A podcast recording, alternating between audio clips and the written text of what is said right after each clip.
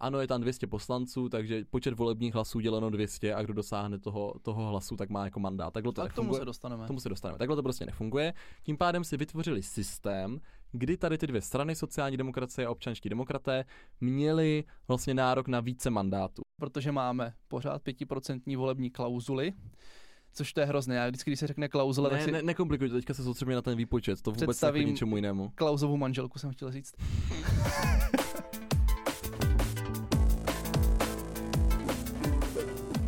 Ahoj, nazdar, čau. Ahoj všichni, Já jsem David. já jsem Marek a vítáme vás u dalšího dílu podcastu Homo Homo Politicus. Tentokrát ústavní soud versus volby. Určitě jste to zaznamenali, jsou toho plná média, už se k tomu vyjadřoval i pan premiér, i pan prezident, spousta politiků, spousta soudců a spousta lidí, kteří o tom vůbec nic neví. A my, my jsme se rozhodli, že bychom vám mohli dát nějaké základní informace o tom, vůbec o čem ten soud rozhodl, co to je za soud a co to pro nás bude znamenat. Tak já bych začal od toho, co je to ústavní soud. Davide, mohl bys nám to přiblížit? Tak ústavní soud je soud, který řeší ústavní zákony. Aha, je to tak opravdu? Mhm. Tak tak to opravdu není. Respektive ústavní soud řeší i ústavní zákony, ale ne pouze ty, protože třeba volební zákon není ústavní, že? No tak, není, ale porušuje ústavu. Je to- Porušoval. Porušoval, už neporušuje, protože už tam nejsou ty usnesení, nebo ty ustanovení. Jinak dneska tady budeme řešit volební klauzule a výpočty, takže Mari, být tebou se tady do těch záludných otázek za stolik nepouštím. Já jsem si myslel, že to není tak tolik záludné, ale radši už si dám pozor. Ono se ti to vrátí. Tak obecně můžeme říct, že ústavní soud je negativní zákonodárce, Davide. Víš, co to znamená? To znamená, že se u toho mračí. Ne, negativní zákonodárce znamená, že nemůže zákony vytvářet, ale může pouze zrušit. A to když? To když porušují ústavu. Tak, když jsou nějaké zákony v rozporu s ústavou, tak ústavní soud to na základě ústavní stížnosti, kterou v tomto případě podala skupina senátorů, může zrušit. On samozřejmě rozhoduje o dalších věcech, jako třeba hodně lidí si myslí, že ústavní soud slouží taky k tomu, že když máš třeba nějaké rozhodnutí nejvyššího soudu, takže se odvoláš k ústavnímu soudu. Ale tak to není. Ty můžeš pouze podat žalobu k ústavnímu soudu, pokud nějaký jiný soud rozhodoval v rozporu s ústavou. To znamená, že jakmile tam prostě není něco o ústavě, že to bylo v rozporu, že třeba tvoje základní lidská práva, protože to je podle listiny základních lidských práv a svobod, tak pokud tam nebylo něco v tohohle ohledu v rozporu, tak se na ústavní soud obrátit nemůžeš. Tak vyplývá to z toho názvu. Tak, to znamená, že ústavní soud prostě může rušit tady ty rozhodnutí těch normálně klasických soudů, které jsou v té soustavě obecných soudů a současně může teda rušit buď právní předpisy úplně, to znamená, že třeba skupina senátorů by podala ústavní stížnost proti nějakému zákonu a ústavní soud ho může zrušit jako celek. Ale v tomto případě v volebního zákona zrušil pouze určitou část, kterou viděl jako protiústavní. Protože třeba to, že eh, okrskové volební komise počítají hlasy, tak prostě protiústavní není, takže proč by to rušil. A ta vlastně míra té protiústavnosti v samotném zákoně byla jenom v těchto ustanoveních, to znamená, že on zrušil jenom určité věci, které byly protiústavní. Tak to nám pojď vysvětlit, co to vlastně zrušil a čím to No já bych porušovalo se tě ústavu. ještě zeptal, tak, tak protože v návaznosti na to, že pane pan premiér a další politici pak tom si docela stěžovali na ústavní soud, tak jestli bys věděl, jak se člověk vůbec stane ústavním soudcem? Řekl bych, že to bude na návrh Senátu. Já jsem ti to dneska říkal, takže si to snad pamatuješ. Neříkal. Ano, ústavním soudcem se člověk stane tak, nebo respektive ústavní soudce je vlastně jmenovaný prezidentem republiky, ale se souhlasem Senátu. To znamená, že prezident je jmenuje, ale Senát s tím musí souhlasit. Proto tam vlastně vidíme tu důležitost toho Senátu zase, protože s tím, jak tím musí souhlasit, tak se nemůže stát, že by třeba ta stejná strana se dohodla v poslanecké sněmovně s prezidentem a ještě ten Senát do toho a úplně by jako obklopili ten ústavní soud. Tak právě proto pan premiér říkal, že ústavní soudci jsou určitě skorumpovaní, že tady tím rozhodnutím se pokoušeli podplatit právě tu skupinu senátorů navrhovatelů, aby je tam znovu navolili. Nicméně, víš, jak dlouho volá, volá, jak dlouho eh, trvá mandát jednoho ústavního soudce? Deset let? Je to deset let, viděl z Pavla Rycheckého, který je současný předseda. Já vím, on říkal, že už nebude obhajovat mandát. No on by možná umřel v tom dalším mandátu, takže docela jako chápu, že už jako obhajovat nebude. Což právě bylo vtipné v tom, jak jako říkal, že uplácí soudce pro další to období, že jo, soudcovské, ale oni jako dalších deset let už tam asi být nechcou. Hmm. Ono deset let je poměrně dlouhá doba být ústavním soudcem a myslím si, že většině lidí to možná i stačí. A tak ono je vtipné, kolem sebe kopou. Paní eh, ministrině spravedlnosti Benešová, tak ta zase říkala, že za to určitě dostali nějaké úplatky, ale... Tak je to, a to je prostě jedno. Takže ústavní soudce jmenovaný prezidentem na základě nebo se souhlasem Senátu na 10 let. Kolik je ústavních soudců? 15. Je jich 15, jeden z nich je předseda, ten se normálně požaduje těch 15, i dva místo předsedové soudu si požadují těch 15. Zajímavé je, že předseda a místo předsedové se nevolí ze členů uh, těch soudců, jakože by si prostě řekli, jak třeba starosta, že si to zastupitelstvo volí starostu, ale jsou právě jmenovaní předsedou nebo místo předsedou už tím prezidentem při tom samotném aktu. Takže si to nevolí sami mezi sebou. No a potom, kdyby vás zajímalo jenom taková kratučká odbočka, jak vlastně funguje ten ústavní soud, tak ten ústavní soud tvoří takové skupiny ústavních soudců po třech, kdy oni rozhodují, tady ty skupinky po třech rozhodují ty klasické záležitosti. To jsou třeba ty žaloby proti těm rozhodnutím těch ostatních obecných soudů.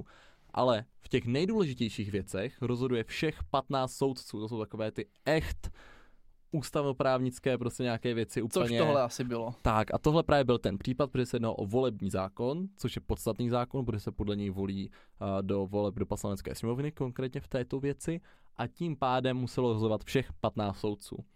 Jenom doplním, že potom funguje takzvaný soudce zpravodaj, a to je ten soudce, který vlastně dostane přidělený ten případ. A víš, jak se to určuje, kdo bude soudce zpravodaj? To nevím. Náhodně? Je to náhodně nějakým systémem v počítači. Já perlím dneska. Přesně tak, takže oni si jako náhodně se prostě vylosuje, kdo bude ten soudce zpravodaj v té věci. A funguje to tak, že ten soudce zpravodaj na to má vlastně neomezený čas, aby udělal, aby vlastně vytvořil ten ústavní nález. Ústavní nález se to jmenuje, to je vlastně rozhodnutí ústavního soudu se jmenuje ústavní nález, protože jako ten ústavní soud nalezl tu protiústavnost protože ono tam nerozhoduje, on ji pouze nalézá, takže on jako řekne, že to je protiústavní a nic tam jako nerozhoduje. Tak samozřejmě. Jasně, to znamená, že ten soudce zpravodaj, v tomto případě to byl právě soudce Filip, tak uh, měl prostě vytvářel ten nález a teď právě byla ta otázka, proč mu to trvalo tak dlouho. Já bych jenom chtěl říct, že soudce Filip u ústavního soudu je současně můj profesor na uh, Masarykově univerzitě na právnické fakultě a moji zkoušku už taky opravuje tři týdny, takže bych řekl, že to je jeho taková vlastnost, že prostě věci dělá dlouho, ale za to kvalitně. No. Tak to uvidíte kvalitně, třeba vám přijdou opravené písemky. Tak, a... a... samozřejmě, že ho mám z ústavního práva, když je ústavní soudce, jak jinak.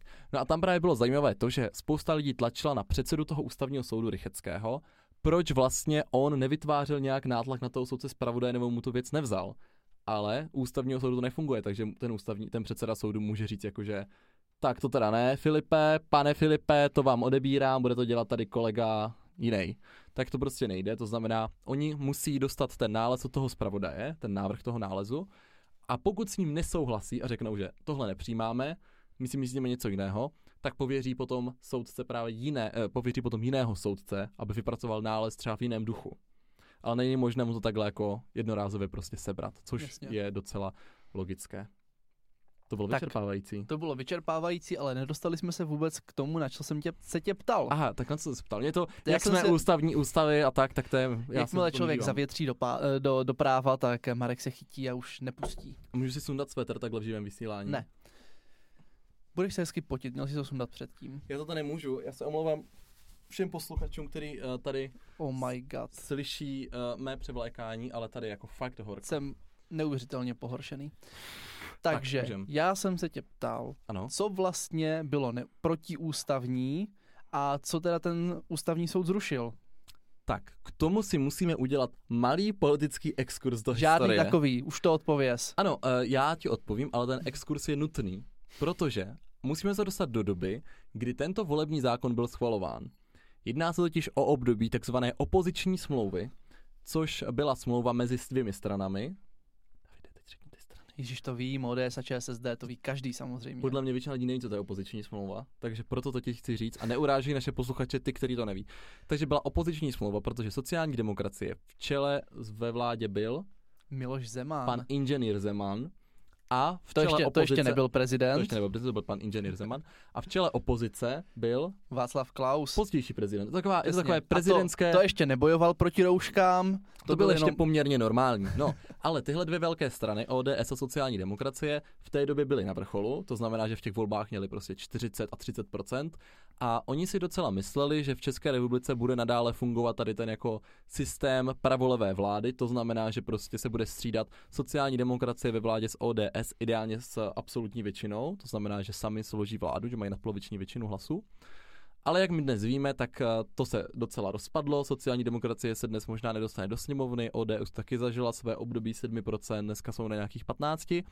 Ale prostě v té době to vypadalo jinak a to je právě problém, když si volební strany dělají volební zákon podle toho, jak se jim to zrovna v tu chvíli hodí, protože to není úplně jako chytré řešení. A oni si právě dohodli, že změní volební zákon tady tím způsobem, aby znevýhodnili malé strany protože oni sami samozřejmě byli velkou stranou, tak chtěli mít co největší, největší jako podíl mandátů. Protože o tom budeme mluvit za chvilku. Ve volbách samozřejmě lidi hlasují, z toho vyjdou nějaká procenta, ale vy potom musíte určit, jak získáte ty mandáty samotné, protože my nemáme úplně čistý poměrný systém, že byste si řekli, že ano, je tam 200 poslanců, takže počet volebních hlasů děleno 200 a kdo dosáhne toho, toho hlasu, tak má jako mandát. Takhle to tak tomu se dostaneme. Tomu se dostaneme. Takhle to prostě nefunguje. Tím pádem si vytvořili systém, kdy tady ty dvě strany, sociální demokracie a občanští demokraté, měli vlastně nárok na více mandátů. No a teď, když se dostanu právě k tomu, co dneska ten ústavní soud teda řekl, že je protiústavní, tak byly to dvě základní věci. Jedna z nich byla, to byla docela na pochopení jako jednodušší věc, to byla vlastně ta volební uh, kvórum pro koalice. Protože normální volební kvórum je v České republice 5% pro jednu stranu, to znamená, že když vy kandidujete, tak normálně, kdyby to kvórum neexistovalo, tak v České republice při nějakých 3% získáte už vlastně poslanecký mandát jestli správně počítám, něco takového, nějak 2,5 až aj 3%, byste prostě získali, samozřejmě záleží na osobních výsledcích, byste získali mandát. Ale protože, a to třeba ústavní soud jako nekritizoval, ale to bylo taky součástí toho, té ústavní žaloby od skupiny senátorů, tak oni si stěžovali i na tuhle klauzuli, tu 5%, že vlastně tím pádem tam potom nejsou zastoupeni ty lidi, kteří volili tuto stranu, ačkoliv získali dost hlasů na to, aby ona v tom poměrném systému měla mandát, ale tohle kritizováno nebylo. Ústavní soud řekl, že tohle není protiústavní, protože to je vlastně v zájmu kontinuity té moci a toho, aby se vůbec vytvořila stabilní vláda v té zemi protože kdyby potom vzniklo 300 stran, nebo dobře, muselo by vzniknout 200 stran, každá by měla jeden mandát, tak by se prostě nikdy nedomluvili, to znamená, že by nikdy se nesestavila vláda. To znamená, že tuhle klauzul zůstala zachována a ta je teda 5%. Ale to, co nebylo zachováno a to, co řekli, že je protiústavní, tak byla zvyšující se klauzule, nebo narůstající, jak chcete. A to znamená, že když vytvoříte koalici, to znamená, že spolu kandidují dvě strany do těch voleb, jak třeba dneska je koalice spolu vytvořená TOP 09, KDU ČSL a ODS, nebo Piráti a Stan, tak se vám podle počtu koaličních partnerů narůstá ta klauzule dvojnásobně, nebo se přidává vždycky 5% za každou stranu. To znamená, že máte prostě dneska, dneska to spolu by mělo klauzuli 15%, Piráti a Stan 10%. Tak u tady tohoto řekl ústavní soud jako ne, ne, ne, to je teda protiústavní, ale zase teďka se vrátím k tomu historickému exkurzu těho, z těch sociálních demokratů a ODS. Proč vlastně tady ta věc vznikla? Protože to jim je úplně jedno. Vzniklo to proto, protože tehdejší strany, a myslím, že tam byli nějací zelení a ODA a tak, chtěli vytvořit takzvanou čtyřkoalici. A oni tím, že schválili tento volební zákon, tak jim dali kvórum 20% hlasů. Takže ta koalice se hmm. samozřejmě rozpadla a ani nekandidovala, protože věděli, že na 20% nedosáhnou. Takže si vlastně takhle odstřelili konkurenci. No, Důležité je zmínit, že ústavní soud řekl, že, nebo neřekl, že by nemohla být vůbec žádná zvyšující se klauzule, protože třeba jako je logické, že nechcete, aby se vám spojilo 40 stran dohromady, každá po čtvrt procentu a, byly to, a nakonec jako získají 5%, ale že to bylo neúměrně to zvyšovat jako o těch 5. To znamená, že velmi pravděpodobně, když teďka sněmovna změní ten volební zákon, respektive ona ho musí nějakým způsobem změnit, tak bude třeba ta klauzule 5% pro jednu stranu, pro dvě strany 7, pro tři strany 10 a nějakým tak takovým, to mají na Slovensku, pokud Tak, nějakým takovýmto způsobem to prostě bude se navyšovat, ne tak razantně. Tak to byla jedna věc, kterou ten ústavní soud zrušil, nebo jedno, jedna část těch ustanovení, a pak je druhé ustanovení, které se zase, nebo druhý případ, který se týkal tomu, že to odporuje té ústavě zaručenému, protože ústava říká, že volby do poslanecké sněmovny jsou poměrné. To znamená, že ty mandáty získáváte poměrně vůči tomu, kolik jste dostali hlasů. To už jsme si vysvětlovali, to určitě víte, jaký je rozdíl mezi poměrným a většinovým systémem. Tak, jsme si samozřejmě vysvětlovali, kdo z vás to neví, tak se podívejte na díly předtím.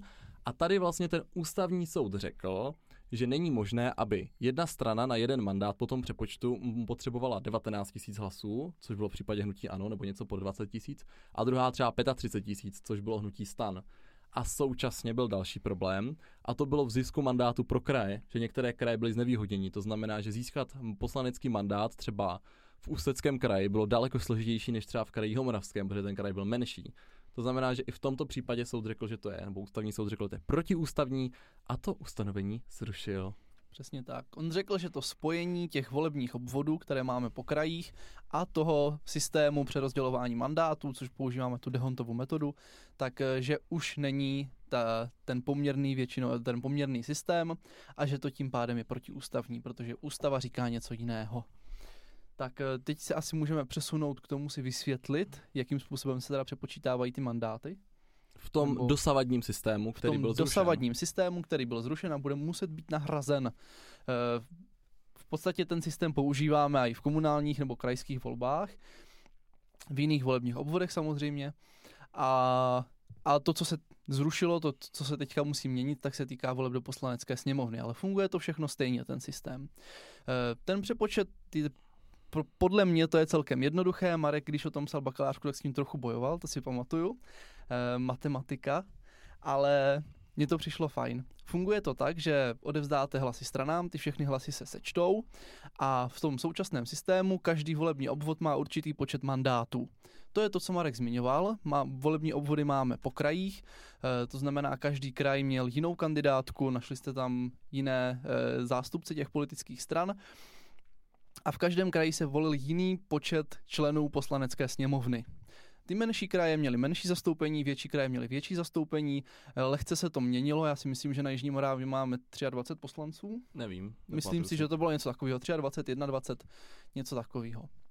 No a ten přepočet těch mandátů musí určit, které ty, ty mandáty připadnou kterým stranám.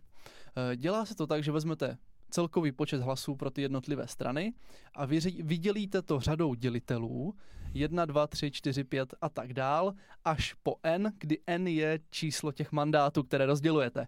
Takže pokud na Jižní Moravě máme 23 mandátů, tak byste to vydělili 1, 2, 3 až 23. To znamená, že byste získali řadu, kdy to bude získaný počet hlasů pro jednu stranu lomeno jednou, lomeno dvěma, lomeno třema a tak dál. Jednoduché, ne? Easy naprosto. Easy.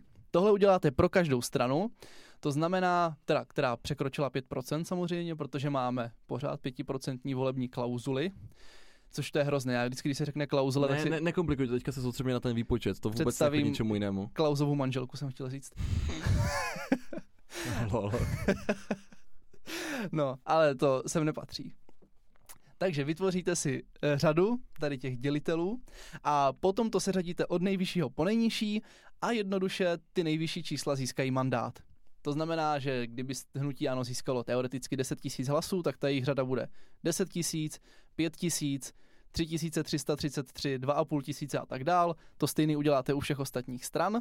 Dáte všechny tyhle ty čísla dohromady, se řadíte od největšího po nejmenší a pokud bychom určovali, nebo rozdělovali 23 mandátů, tak 23 nejvyšších čísel získá mandát. Já si teda myslím, že moje ústavně právní okénko bylo daleko jednodušší než tady to matematické okénko, co zprávě Ono to, ono to není tak složité, když si to člověk Dav- třeba David vám určitě rozkreslí. slíbí, že vám dá uh, grafiku na naše Instagramové, na náš Instagramový profil Homo Politicus a ti z vás, kteří budou potom toužit, si to pak podle toho můžou vypočítat. Já jsem myslel, že už nabízíš nějaké soukromé doučování. Takhle, uh, pošlete nám zase fotografii a domluvíme se možná na soukromém doučování. Fotografii obličeje. Fuj. no, a, takže teď vám David vysvětlil, jak ten systém funguje. Přesně Co je tak. ještě zajímavé, teďka jsem si, taková zajímavost, co jsem říkal včera Davidovi, tak dřív než se změnil ten volební zákon za té opoziční smlouvy, tak do tohoto způsobu, tak existovalo takzvané druhé skrutinium. Já vím, to jsem chtěl vysvětlit v budoucnu, protože ty ještě zatím ani nemáš vysvětlené, co to je první a druhé skrutinium. Tak pojď, Jdu do toho. Ale nejdřív si vysvětlíme, co teda vlastně bylo protiústavní to už jsem říkal. tady na tom Dehontovi. No tak to jsme jenom zmínili. Tak Ten problém je, že když máte například menší kraje, kde není, eh, jak na Jižní Moravě, 23 mandátů, ale tam třeba 5 mandátů, tak eh, to znamená, že na ty menší strany se nedostane vůbec. To znamená, že pokud, já nevím, v tom Chebu, že, v Královéhradeckém kraji, tak eh, pokud tam získáte 7%, ta strana, tak na vás vůbec žádný mandát nevyzbyde. Protože ten dehont to rozdělí těm silnějším stranám. Zkrátka ani by to nešlo, že když máte prostě stranu, co má 20-30%, tak tomu nějakou stranu, co má 7%, rozdělujete pět mandátů, tak hold na tu malou stranu nevíde. Problém je, že když se vám tohle to sečte ve všech krajích a ty slabší strany jsou ochuzené ve všech těch krajích, tak když se vám to sečte, tak ve výsledku ty slabší strany jsou výrazně ochuzené. A ve všech krajích je preferovaná ta nejsilnější strana, protože získává mandát jako první, má ten, to, to číslo, ten dělenec nejvyšší. V roce 2017, když se hnutí stan dostalo velmi těsně za 5%, tak získalo 6 mandátů. Ale kdybychom to počítali čistě poměrně, to znamená, že bychom si vzali všechny ty, což jako je absolutní poměrnost, jako my, ta, ta by nebyla jako jediná ústavní, takže my můžeme mít i jako trošičku to upravit tak, aby vítěz získal mírně víc, což je logické, aby potom zase mohl vysložit vládu a bla, bla stabilita, demokracie, chápete? Ale uh, hnutí stan teda v případě, že by byly čistě poměrné ty výsledky, to znamená, že vzali počet hlasů, viděli to 200, zjistili, kolik potřebujete na mandát, tak by hnutí stan získalo 12 mandátů, ale takhle získali 6. To znamená, že to není, že si to trošku upraví pro vítěze, ale je to jako o polovinu míň. Největší rozdíl tady v tom byl v roce 2006 a v 2013, pokud se nepletu. A jak říkal Marek, je to opravdu jako markantní a to tak, že to ten ústavní soud zrušil. Takže ona není protiústavní Dehontova metoda, není protiústavní to rozdělení volebních obvodů na kraje tak, jak to máme, ale v té kombinaci to vytváří prostředí, protože ty malé strany jsou tak výrazně znevýhodněné, že to už protiústavní je. E, to znamená, jak z toho ven, na tom se bude muset teďka domluvit, jak poslanecká sněmovna, tak senát. Protože volební protože... zákony, stejně jako ústavní zákony, musí schválit obě komory parlamentu. Že opět vidíme, jak je senát důležitý, teďka má velmi výrazné slovo. A vzhlavna v této věci musel prvně souhlasit s jmenováním ústavním soudu a teďka ještě musí souhlasit s volebním zákonem, takže vidíme, že to není úplně zbytečná instituce, ačkoliv by si to někteří nedemokraté přáli. Přesně tak. E, mluví se o několika různých návrzích, můžeme si představit třeba jenom ty základní. E, co jsme si s Markem říkali, dalo by se to například vyřešit tím, že by byl jeden volební obvod, tak jako na Slovensku, to znamená jedna republiková kandidátka, na které by bylo 200 kandidátů. Tak ono to má samozřejmě svoje výhody a nevýhody, takže ne všechny strany tak. s tím souhlasí. Na jedné straně jako obrovská výhoda podle mě té republikové kandidátky je to, že vy si dokážete docela dobře spočítat, což v tom jiném si tomu neumíte, kolik mandátů ta strana může získat. Koho vlastně až vy volíte, že vy prostě víte těch 200, to znamená, že víte, že ta strana získá třeba 30 mandátů, tak tím pádem víte, že podporujete kandidáty zhruba 1 až 30 a to znamená, že když by byl na 60. místě někdo, koho úplně nesnášíte, tak jako je to vlastně v pohodě. Stejně tak vlastně v tom kraji vy třeba můžete ho volit, ačkoliv vůbec vám nedojde, že v, té, v tom kraji stejně to nemá šanci na žádný mandát. Mm-hmm. Takže by se to takhle jako zjednodušilo. Navíc se to zjednoduší, a to je zároveň ta kritika, že oni tvrdí, že v, tady v těch celorepublikových kandidátkách, třeba jako jsou na Slovensku, že to prostě jako nahrává těm mačům, že třeba extrémisté získávají potom ve volbách jako více hlasů, kteří, protože typicky i SPD, to hnutí Tomio Okamuru, nebo Trikolora asi, že to je taky tak, one man show. Tak má prostě jako jednoho lídra, to je Tomio Okamura a tohle jim trošku jako je pro ně nepříjemné, že oni musí mít dalších 13 lídrů, protože on může kandidovat pouze v jednom kraji. To znamená, že má vedle sebe dalších 13 lidí, kteří jsou lídry a musí si je takhle jako vydržovat a je to pro ně jako komplikovanější. že kdyby byla jenom jedna kandidátka, tak on je prostě lídr, za sebou má nějaké EBE a potom prostě si kandiduje, ale takhle musí mít ty lídry. Současně se kritizuje i to, že by se mohlo stát, že by to bylo potom jako prago, prahocentristické, že ty strany by nominovaly samé kandidáty z Prahy. To mi teda přijde jako největší chabý argument, a to z toho důvodu, že prostě já jako volič, když bych se na tu kandidátku podíval a viděl, že prvních 30 lidí, co má jako právo na mandáty všichni z Prahy, to tak je prostě no. nevolím, že jo. Přesně tak. Nebo by prostě všichni z Jihomoravského kraje prostě křížkovali někoho z Jihomoravského hmm. kraje na té kandidáce. A vidíme to i třeba v evropských volbách, že jo. Piráti uspěli, ale nemají tam všechny z Prahy, ačkoliv je to republiková kandidátka, hmm. mají tam prostě dokonce dva z Brna. Přesně tak, takže tam jako naopak by z toho byl třeba brnocentrismus, co my víme. A to samozřejmě už zase nikomu nevadí, takže v tu chvíli ten argument naprosto odpadá. Tak, takže to jako jedna možnost, dá se eh, nějak měnit tady ty volební obdob, obvody. obvody. A nebo se dá ještě využít, nevím, jestli to někdo vůbec našich posluchačů zná, co jsou takzvané NUCI, regiony soudržnosti, potom můžeme zmínit. A to znamená, že se, to je pro vlastně pro potřeby v podstatě Evropské unie, jsme vytvořili takové regiony, jmenuje se teda regiony soudržnosti, aby byly dostatečně velké pro různé čerpání dotací a tak dál, protože ty naše kraje, které máme vytvořené, jsou prostě pro Unii příliš malé. My třeba máme dohromady my jsme dohromady S eh, Vysočinou. s Vysočinou a vytváříme jihovýchod. Důležité je, že tady ty nuci jsou stejně velké, je tam stejně, nebo samozřejmě ne na Přibližně, jednotky, ale přibližně. velice podobně počtu obyvatel. To znamená, že by ten přepočet byl férovější. Tak, takže to je jako další možnost. Já jsem teda zastánce samozřejmě republikové kandidátky.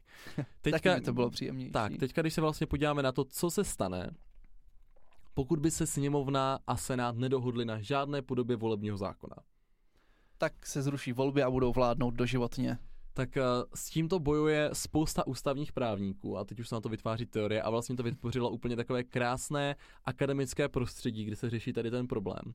Protože ve chvíli, my vlastně bychom mohli dělat ty volby. V říjnu by normálně mohly proběhnout volby, lidi by hlasovali, my bychom věděli, kolik která strana má procent, ale co bychom nevěděli je, Kolik, Kolik- má kdo mandátu? Přesně, my bychom jako věděli, kolik má, my bychom věděli, že prostě hnutí ano získalo 30% hlasů nebo 20%, že Piráti mají 25, nebo že ODS má 30, jako různě, to bychom věděli, ale nevěděli bychom, co z toho plyne.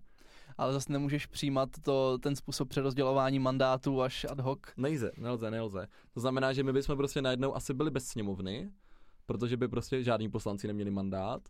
A vláda by byla už v demisi, takže by to, vzhledem tomu, že by byla jako rozpuštěná sněmovna, tak to potom uh, nařízení přijímá Senát. Jenže zase ta ústava říká, že Senát sice přijímá, uh, přijímá jak se to jmenuje, uh,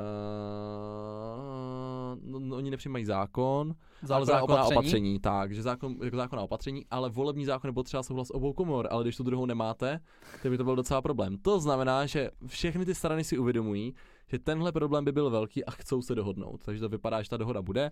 Co je samozřejmě problém, je to, že mají málo času na to se dohodnout a za druhé, že každá ta strana v rámci těch, kolik má dneska jako mm, potenciál a procent, má trošičku jako jiné ambice a docela to Každý za... to chce tak, aby to se dělo jemu Tak, nejlíp. takže to docela smrdí tím, že to prostě nebude nejlepší volební systém, který může být, ale bude to největší kompromis, který si může dohodnout. Tak ono zase podle mě neexistuje nejlepší volební systém. Každý volební systém má výhody, má nevýhody, jasně, jasně. záleží, co zrovna Ale tohle využít. bude takový jako kočko pes, který se vytvoří, aby vlastně to prošlo. Protože důležité je zmínit, že v poslanecké sněmovně samozřejmě vládne hnutí ANO se sociálními demokraty a komunisty, ale Senát ovládá, je tam nejvíc zástupců ODS a TOP 09 a STANu.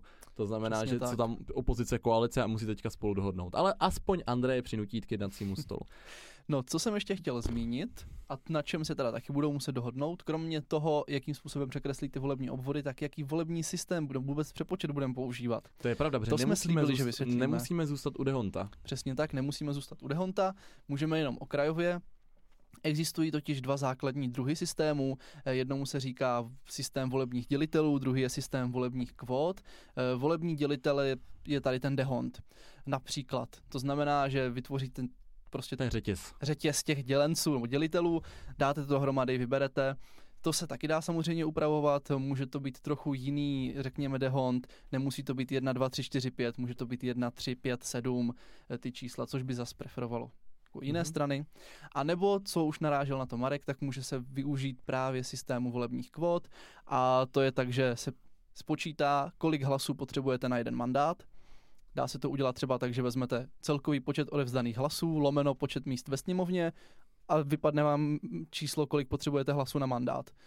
Kolik máte celkově celých tady těch čísel, tolik získáte mandátů, Eh, vždycky vám nějaký lehký zbytek zůstane, protože nepředpokládá se, že ta strana dostane úplně nahlas přesně násobek té kvóty. No a tím pádem je potřeba to druhé skrutinium, to znamená nějaké druhé kolo přepočtu, eh, kdy se rozdělí ten zbytek mandátů. Takže to jsem ještě chtěl tak doplnit, že se může měnit i ten volební systém, může se hrát s tou řadou těch dělitelů, nebo se může třeba vrátit právě k těm volebním kvotám, které jsme tady měli do roku 98. Musím teda říct, že nás ten volební zákon tak baví, že my bychom o tom mohli mluvit celé hodiny, ale možná jsme sami. Já bych ještě chtěl zmínit, eh, jak jsem vlastně mluvil o tom, že je málo času, tak spousta té kritiky se snesla na to, proč ústavní soud měl tu ústavní stížnost tři roky na stole a nic vlastně s ní nedělal až doteď. Tam, jako jestli teda, protože nikdo moc nerozporuje to, že tam byla ta protiústavnost, to vlastně všichni jsou s tím jako v pohodě, že OK, tak to bylo protiústavní, ale teďka jsou ty kritiky, proč to nebylo dřív rozhodnuto. Jsem nad tím přemýšlel a ono vlastně, kdyby to rozhodli hned, jak to dostali, což bylo po volbách, tak, eh, což je teda rok 2017 jsou volby, takže kdyby to rozhodli do roku, tak jim všichni řeknou, že to je účelové a protože vyhrál Andrej Babiš, který byl zvýhodněný díky tomu systému, tak to zrušili. Takže to jako nic moc, jo. Kdy, když to dělají teďka, tak jim zase řeknou, že je před volbama. Čas mezi volbama v Česku je jako velmi krátký, takže to by byl trošičku problém, ale současně v tom mezičase zrovna byl, byl, byl, byl byl ve sněmovně právě navrhovaný zákon, který upravoval ten volební zákon. To znamená, že ústavní soud řekl, OK, ale já to o tom asi nebudu rozhodovat, když vy to máte ve sněmovně, možná to projde, takže počkal. Samozřejmě ten čas jako těch tří let je dlouhý, ale musíme si uvědomit, že tady ty ústavní věci jako nabývají. Jsou natolik zásadní. Že to jako trvá a já jako pokud vlastně se dohodnou, tak to bude fajn.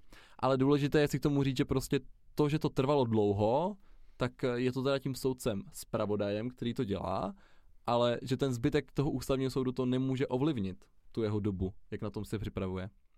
To tak. Tak já myslím, že už jsme to asi celkem zhrnuli. Já jsem ještě chtěl, ještě tam byl jed, ještě jeden jako aspekt a to, že právě zase říkají, proč to teda, a to je možné, proč vlastně ta, vykona, nebo ta, ta vykonavatelnost toho rozhodnutí nebyla až později.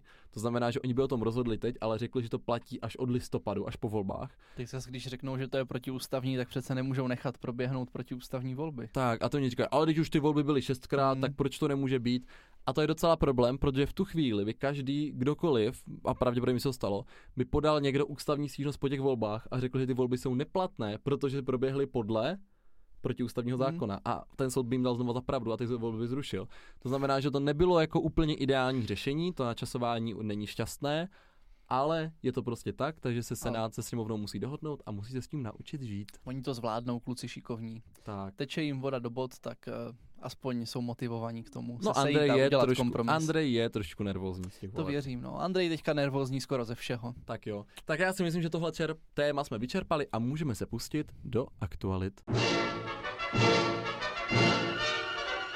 A máme tady nové aktuality. Davide, mě by zajímalo, co nového se stalo v technologickém parku. Mari, v technologickém parku jsme teď v jednom kole výběrových řízení, protože vybíráme novou finanční manažerku nebo finančního manažera. Máme tam teďka trošku uh, přeženšťováno, jak se to řekne? Přeženštěno. Přeženštěno. Jakože máte takzvaně nadkvóty. Máme nadkvóty, takže možná to bude finanční manažer a, a trošku nám to zase jako srovná do té genderové rovnosti. Uvidíme. Zajímavé, zajímavé, zajímavé. takže já už mám za sebou tři pohovory, zítra mám další čtyři a pak jsou ještě další a pak další kolo, takže uvidíme, je to super. Druhou novinkou, která se dotýká nás všech, je, že komunisté řekli, že možná nepodpoří nouzový stav. Přesně tak, hlasuje se v úterý, pokud se nepletu, že? Ano, hlasuje se v úterý, což znamená 9. 9. Se nepletu. Takže 9. se bude hlasovat, to znamená, že pokud to posloucháte zpětně, tak už jsme se možná sekli. Já si myslím, že nouzový stav bude prodloužen za podpory stan a pirátů. Taky bych si typl, že to tak dopadne, ale uvidíme. Takže potom si tam pustíme ve středu, potom hlasování a řekneme vám, jak moc jsme se sekli. A potom poslední taková moje osobní aktualitka, bych vám to samozřejmě chtěl doporučit, ať sledujete eh, stránku za Českou krajinu bez řepky, kterou máme s naším spolkem za Českou krajinu, protože teďka připravujeme sérii videí o recyklaci. Tak to bude krásné, to já ti to budu sdílet jak diví. Pokud nevíte, jak recyklovat třeba jogurty, láhve, flašky od oleje a tak, tak se vám to bude jistě hodit. Já jsem nedávno nevěděl, jestli se polystyren háže do plastů. A? Háže. Hmm, taky jsem si to myslel. Je to jako plast, ale tam já si nikdy nejsem jistý. Tak jo, tak to je pro dnešek všechno, uvidíme se zase příští týden. Doufáme, že jste se dozvěděli něco nového, když tak nám napište, co vás zaujalo, čemu jste nerozuměli, na co potřebujete to soukromí doučování. A dneska to bylo trošku náročnější, takže příští týden si dáme zase nějaké uvolněnější téma, pokud se teda nestane něco hrozného, co bychom museli politicky komentovat. Přesně tak, kdyby vás něco zajímalo z našeho života, nebo byste chtěli, abychom něco probrali, určitě, tam, určitě nám napište, eh, možná to vyslyšíme. Vyslyšíme vás. Tak děkujeme sledujte naše profily, Instagram, Spotify, YouTube s videem a tak všechno. Další díl vyjde zase příští týden v pondělí v 7. Ahoj. Mějte se fanfárově.